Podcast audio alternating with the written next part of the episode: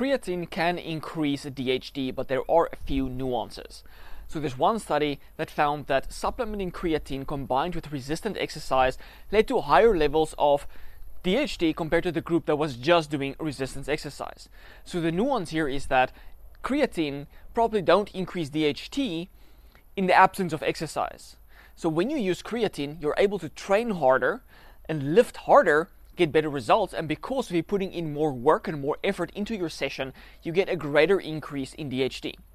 Now, I have another theory as how creatine can lead to higher levels of DHT. So creatine acts as an antioxidant in itself.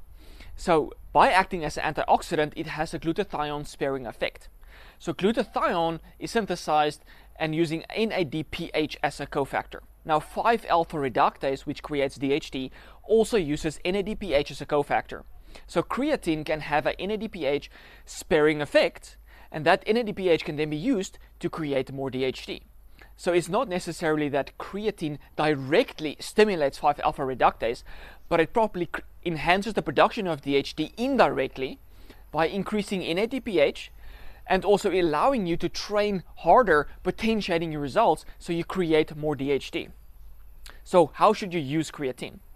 It doesn't really matter because your tissue becomes saturated. So, timing, if you should use it pre workout, post workout, before bed, it really doesn't matter because your tissues become saturated. It doesn't just have an acute effect, it will have a chronic effect. Tissue becomes saturated, it doesn't matter when you take it. Some papers might suggest that there is a small benefit to using creatine post workout, so that's when I use it, not because I find there is some kind of magical benefit to it. It's just that why not? That, that's when I use it. It is most convenient for me. So it doesn't really matter when you use creatine, but creatine can help to boost your DHT, but it most likely won't boost DHT in the absence of exercise.